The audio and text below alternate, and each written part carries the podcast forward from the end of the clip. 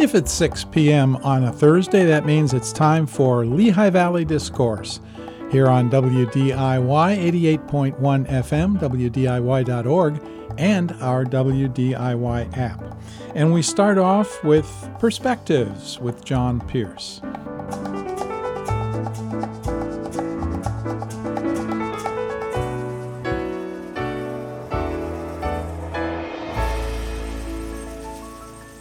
Your host, and our engineer this evening is Sarit Lashinsky, doing our fine work on the board. Our topic this evening is one that may surprise you. It's enslavement in Bethlehem. Uh, you heard right. I didn't say Alabama, Mississippi, Georgia, South Carolina. I said Bethlehem, PA. Is that right, Scott? That's right. So, my guest is Professor Scott Gordon, who teaches at Lehigh University, and you've been there for 27 years? I believe this is year 27. Wow. And Scott has his bachelor, master's, and PhD from Harvard University. The bachelor, shall we note, was uh, summa cum laude. Congratulations on that. And he's uh, now the Andrew Mellon Chair at Lehigh University. What does that entail, actually, Scott? It entails a batch of research money. It's a distinguished chair, but distinguished chairs like that come with research funds. So they've been really helpful for me, in particular, for getting Moravian materials translated. And he is chair of the English department. I was chair of the English department. Okay. No longer. No longer. Yep. All right. Professor in the Department of English at Lehigh from 2008 to the present. So we are very close neighbors here, Lehigh University and WDIY. Yes. Let me just mention a couple of books that Scott Gordon has written. The, the list of uh, publications, the articles, is way too long, it would take up all of our time and more. But a couple of the books Tracing the Earliest Moravian Activity in the Mid Atlantic, a Guide, and that's published by the Moravian Historical Society just last year, Right. 2022 Correct. and the letters of Mary Penry, a single Moravian woman in early America. And that's by the Penn State University Press, 2019. Now, Scott, besides being um, Dr. Gordon, I should say, uh, besides being a professor at uh, Lehigh University in the English department, is also a board member of various organizations around the Lehigh Valley. For instance, the Sun Inn Preservation Association, the Moravian Archives, Moravian Historical Society, and Jacobsburg Historical Society. So, heavy interest in the Moravians. In the Moravians' local history, yes, for sure. Okay. Tell us how that developed for you. Oh, that could take most of our time too. Uh, I really fell into it. I didn't. I, I'm from Boston originally. Moved here in 1995. And you have totally lost your Boston accent. You know, I, I honestly didn't have much of one. It comes out in certain words. Maybe you'll hear it. I didn't know much about the Moravians when I moved here. Became interested in a, a particular individual who was from Lancaster, Pennsylvania, not a place where you think of Moravians, but it turns out he became Moravian in the mid 1760s. And I tried to research him. It turned out the Moravian archives were a few blocks from my house. Um, and I got bitten by the not just the archive bug, I think, but just how rich this Moravian archive is in learning about local history, Pennsylvania history. Now, let's remind our listeners that you are a professor of English, Right. not a professor of history. Right. It's strange. Yes. So I'm a professor of English. I came here as a uh, doing the kind of research English professors do. My first two books were the kind of books that English professors write. And then, as I said, I, I sort of fell into this particular uh, interest. And really now what I write and research are, are things that look like what history professors do. I publish in journals that history professors would publish in, and I research in historical societies. That's terrific. You've Yeah. gone with a major interest of yours. Right. And I give credit to Lehigh really for, I think, allowing all of its faculty to follow their research interests. Other places, you're hired as an English professor, they want you to be publishing as what English professors would publish, historians, Right. chemists. Um, I think with Lehigh, we have the flexibility to follow our interests. No, that's terrific. Yeah. And that's the advice that we should be giving our students too, I think. is- Sure. Is, do what you love to do. Because you'll do it willingly, you love to do it, and you'll do it better. Right. You'd be a happier person. Yep. So let's get into the topic of enslaved men and women in the Moravian settlement of Bethlehem. And Sure. that's right here, right here in Bethlehem, Pennsylvania. And you say, Scott, that it's from the 1740s to the 1780s, which is not a very long period. Right. The Moravians settle here in the very early 1740s, and they have enslaved men and women living in the community by the mid 1740s. 1780, as I think we'll discuss, is an important date for the, the final act of enslavement in Bethlehem. You recently gave a talk, and let's give a shout out to the Sigal Museum in Easton about this topic, and that's how I invited you to come on to Perspectives here on WDIY. And I noticed that you constantly use the term enslaved men and women as opposed to slaves. I do. Why? Um, and I noticed that you used the word enslavement in Bethlehem instead of slavery in Bethlehem. um, I think nowadays people prefer the term enslaved men and women, enslaved people, rather than slaves, because the word slave suggests it's the identity of the individual, whereas saying enslaved men and women preserves the activity of enslaving them. It's something done to them. And I think the word enslavement does that as well, rather than the word slavery. I tend to try to be consistent about saying enslaved men and women. I don't really like using the word slaves. I'm not that consistent about slavery versus enslavement, but I think for the same reason, enslavement is a better term. It preserves the activity of doing something to these people. There might be a corollary there with mental illnesses, where there's an organization uh, called NAMI, National Association for Mental Illness, that used to be NAMI, the same, National Association for the Mentally Ill. Right. And so that, if you say, well, the person Right. is schizophrenic, that Right. means that's his whole identity. right. So there's something Right. along those lines here. It is, it is more difficult. It makes for clumsier sentences and it makes for clumsier, you know, enunciations when you're talking, uh, giving a talk, but it's important. So the, the congregation of the Moravians actually owned slaves here in Bethlehem? Uh, the congregation did own enslaved men and women in Bethlehem. The story that historians have mostly told for the last, I would say, 25 years has been that the congregation owned all the enslaved people in Bethlehem. And that turns out not to be the case. The congregation did own enslaved people in Bethlehem, and individual Moravians, residents of Bethlehem, only Moravians could live in Bethlehem. Uh, individual Moravians owned enslaved people as well. So the congregation owned some, and individual residents owned some. You just said only Moravians could live in Bethlehem? Right. Oh, talk to us a little bit about that. Well, Bethlehem was a was was settled by Moravians in the 1740s, and it was a closed religious settlement. Closed doesn't mean it, it had it had impermeable walls around it. There was a lot of movement to and from. But the church owned all the land, it owned all the buildings, and it managed who was allowed to live in Bethlehem. It was a church settlement. So the church, the congregation itself, um, determined whether someone could move to Bethlehem. and presumably the, the land that it occupied was much smaller than Bethlehem today. The original settlement, let's say after the first 20 years, extended to from Church Street down where the Single Brothers house is and sort of below the Hotel Bethlehem, just south of the Hotel Bethlehem, only up to Market Street, you know, where Market Street branches off as you're going north to the right from Main. There was a farm complex there, and that was the northern end of the settlement. God's Acre, which is up Market Street at the top of the hill there, that was on the outskirts of the community. And just across from God's Acre was the community store, which was also on the outskirts. If you think about where the Sun Inn is, which is even further north up Main, that was built deliberately to be a, a good bit north of the community. That was almost suburban Bethlehem. Right. Well, there was nothing up there. It was it was backwoods Bethlehem. Right. The Moravians wanted people to visit their settlement, but again, they wanted to control that access. So the store is on the outskirts, and the inn was was even further on the outskirts. The original inn that the Moravians built was on the south side, even further from the community itself. You know, in a typical colonial town, the inn and the store would have been right in the center of town, but in Bethlehem, they were on the outskirts. So the congregation felt that the enslaved men and women were accepted as brothers and sisters, fully integrated into the congregation and community. Yes. Did the enslaved people also feel that way? That's a that's a difficult question to answer. I think the short answer would be either no or probably not.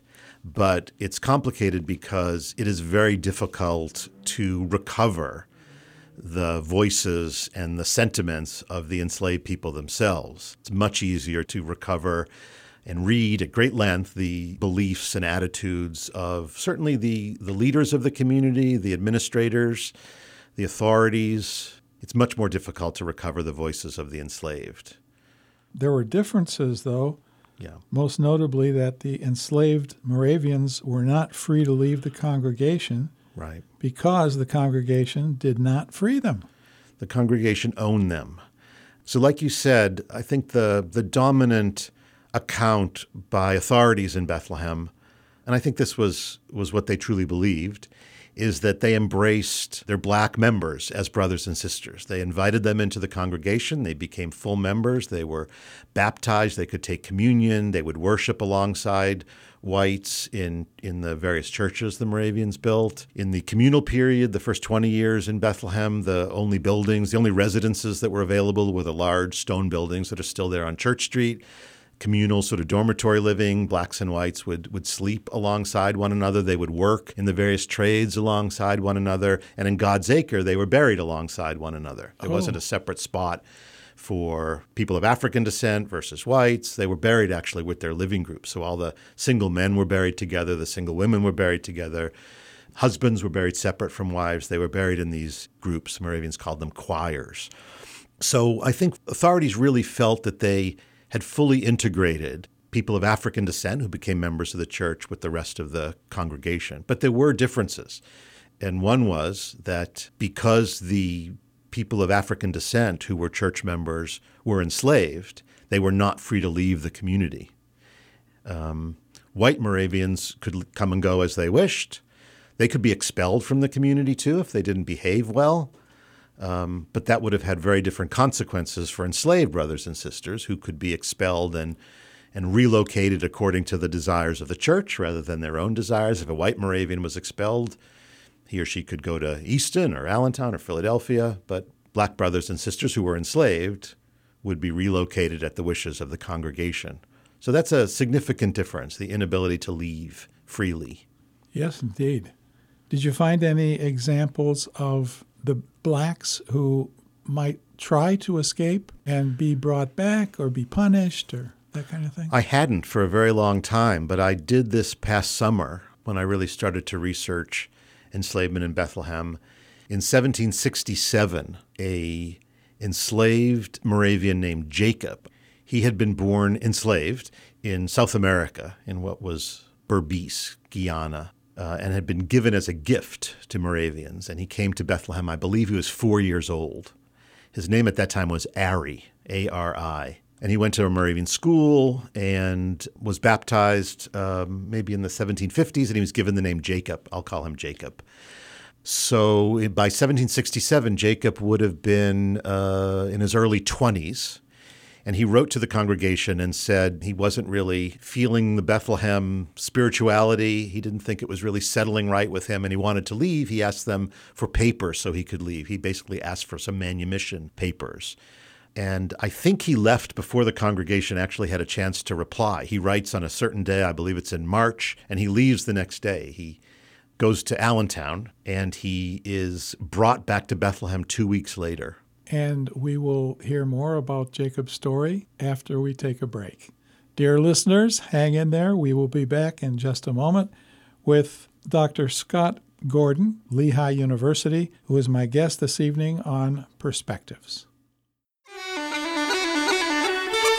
Celtic Fair, a celebration of Celtic music and culture from its roots in Ireland, Scotland, Wales, Brittany, and Galicia to its branches in Australia, Cape Breton, Canada, Chicago, New York, Philadelphia, and the Lehigh Valley. Music, interviews, and a weekly culture calendar every Thursday from 7 to 9 here on WDIY. And we're back talking about enslaved men and women in Bethlehem, PA, with Dr. Scott Gordon from Lehigh University. Scott, we were talking about slave, um, uh, excuse me, I'm not to use that term, right?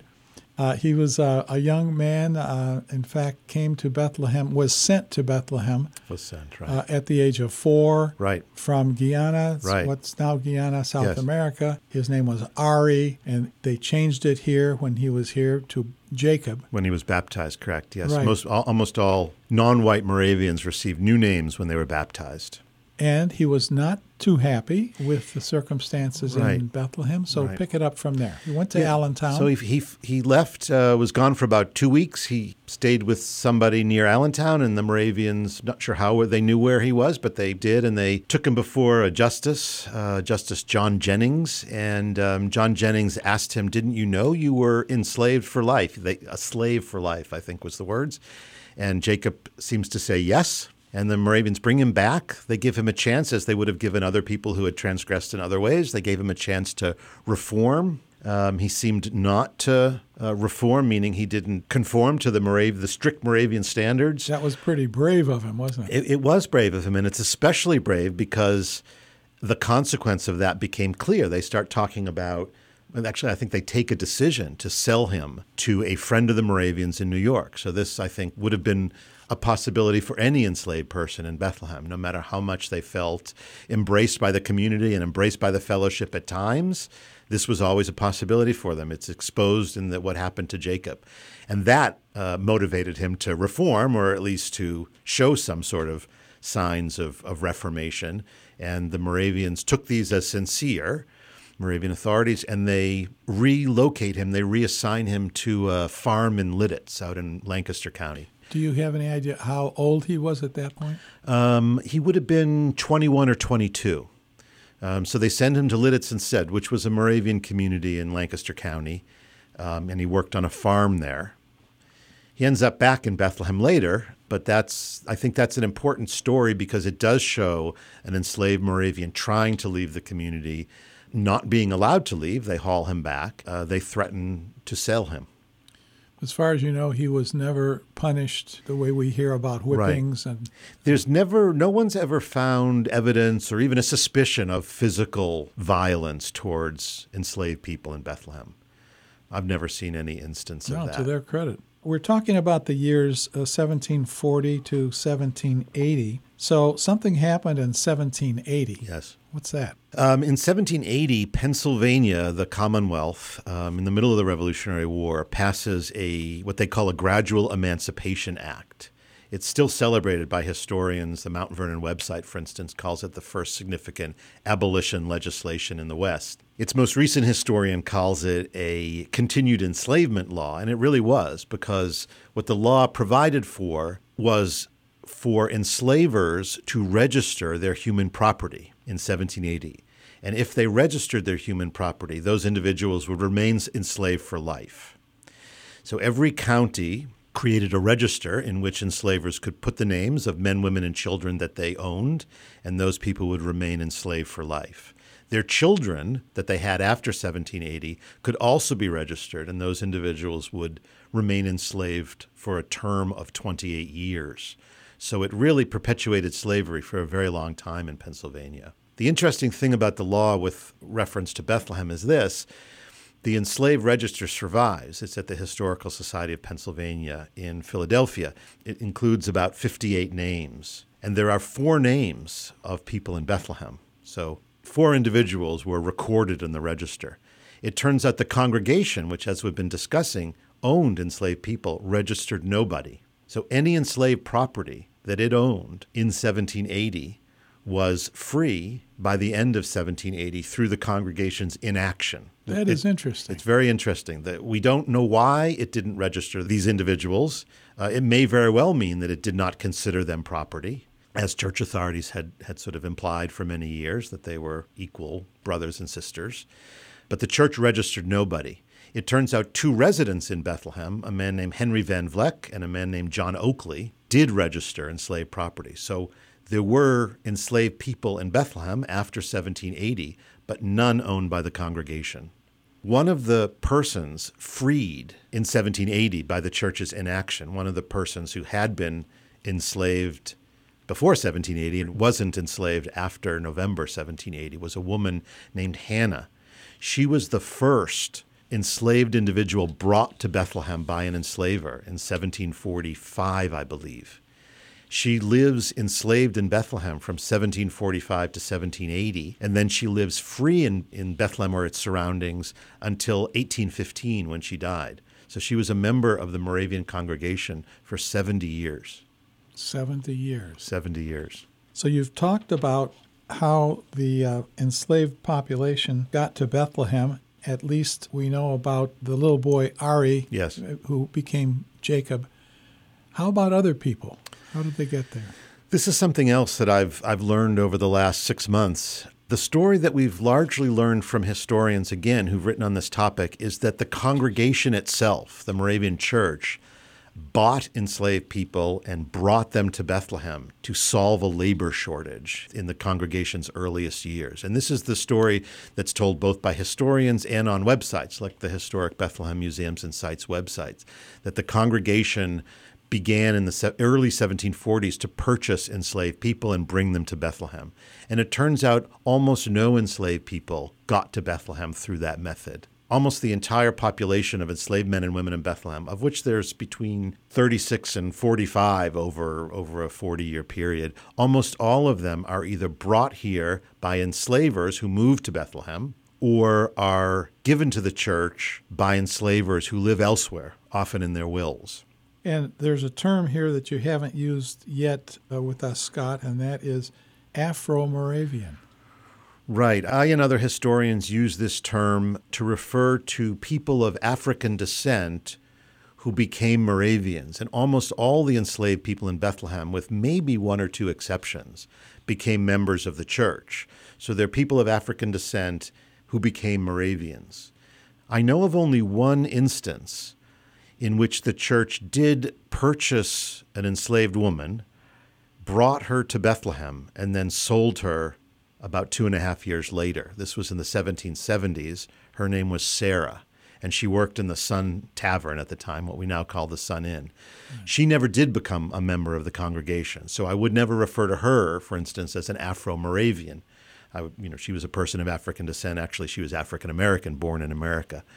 Um, but most of the enslaved people here, I think it's fair to call them Afro Moravians because they did become members of the congregation. Tell us a little bit about another couple, uh, Andreas and Magdalena. Ah. Andreas and Magdalena are probably the two most well known enslaved Moravians in Bethlehem. Both of them arrive in Bethlehem or are, are brought to Bethlehem in the 1740s. Andreas is sent to Bethlehem by a New York merchant, a friend of the Moravians named Thomas Noble. He's sent here, I believe, in 1746, along with another enslaved man named Anthony, who was also owned by Thomas Noble. So Andreas is here, owned by the congregation because he's given to the congregation by Noble. Uh, Magdalena is sent to Bethlehem by a Philadelphia official bureaucrat named Charles Brockden. She's sent here in 1747. Brockden remains in Philadelphia. He sends Magdalena up here, he said, for spiritual purposes. They marry eventually. Andreas or Andrew dies in 1779, still enslaved to the congregation. Magdalena is freed by her enslaver Brockden. It's a complicated story, but she's freed by 1760. And she lives as a free black in Bethlehem from 1760 until she dies in 1820. She lives a very long life in Bethlehem. And she stayed in Bethlehem. And she stayed in whole time. Bethlehem. There's also a statement you make that the Moravians did not free the enslaved folk because they, Yeah. according to the Moravians, the uh, enslaved people were better off under the wings of Yes. the Moravians. This is probably the most troubling part of the whole story. I think we all understand what it means for individuals to own enslaved people. We've encountered this before. It's a harder thing to get your head around that a church, say, would own enslaved people and consider them brothers and sisters. The Moravian Church always said skin color didn't matter. They were concerned with spirituality, not about worldly differences.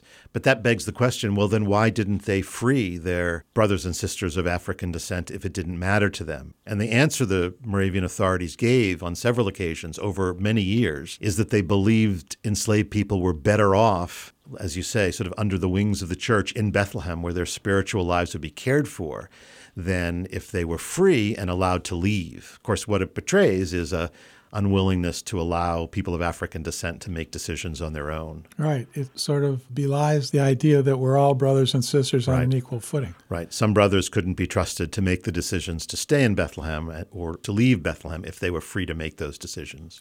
Now, you mentioned that uh, Sarah worked at the Sun Tavern Yes. in, at the time. And you also say that the work in taverns and inns was really hard work. It was not a plum assignment, apparently. I'd known this for a number of years. I, I studied a gunmaker named Andreas Albrecht, who was reassigned from his gunmaking work to the Sun Tavern in 1766. He worked there five years and he was beaten up a couple times. Again, taverns were places where strangers would stay. They weren't as well behaved as these sort of dutiful spiritual Moravians. So taverns I always knew were sort of risky thing, risky places, dangerous places.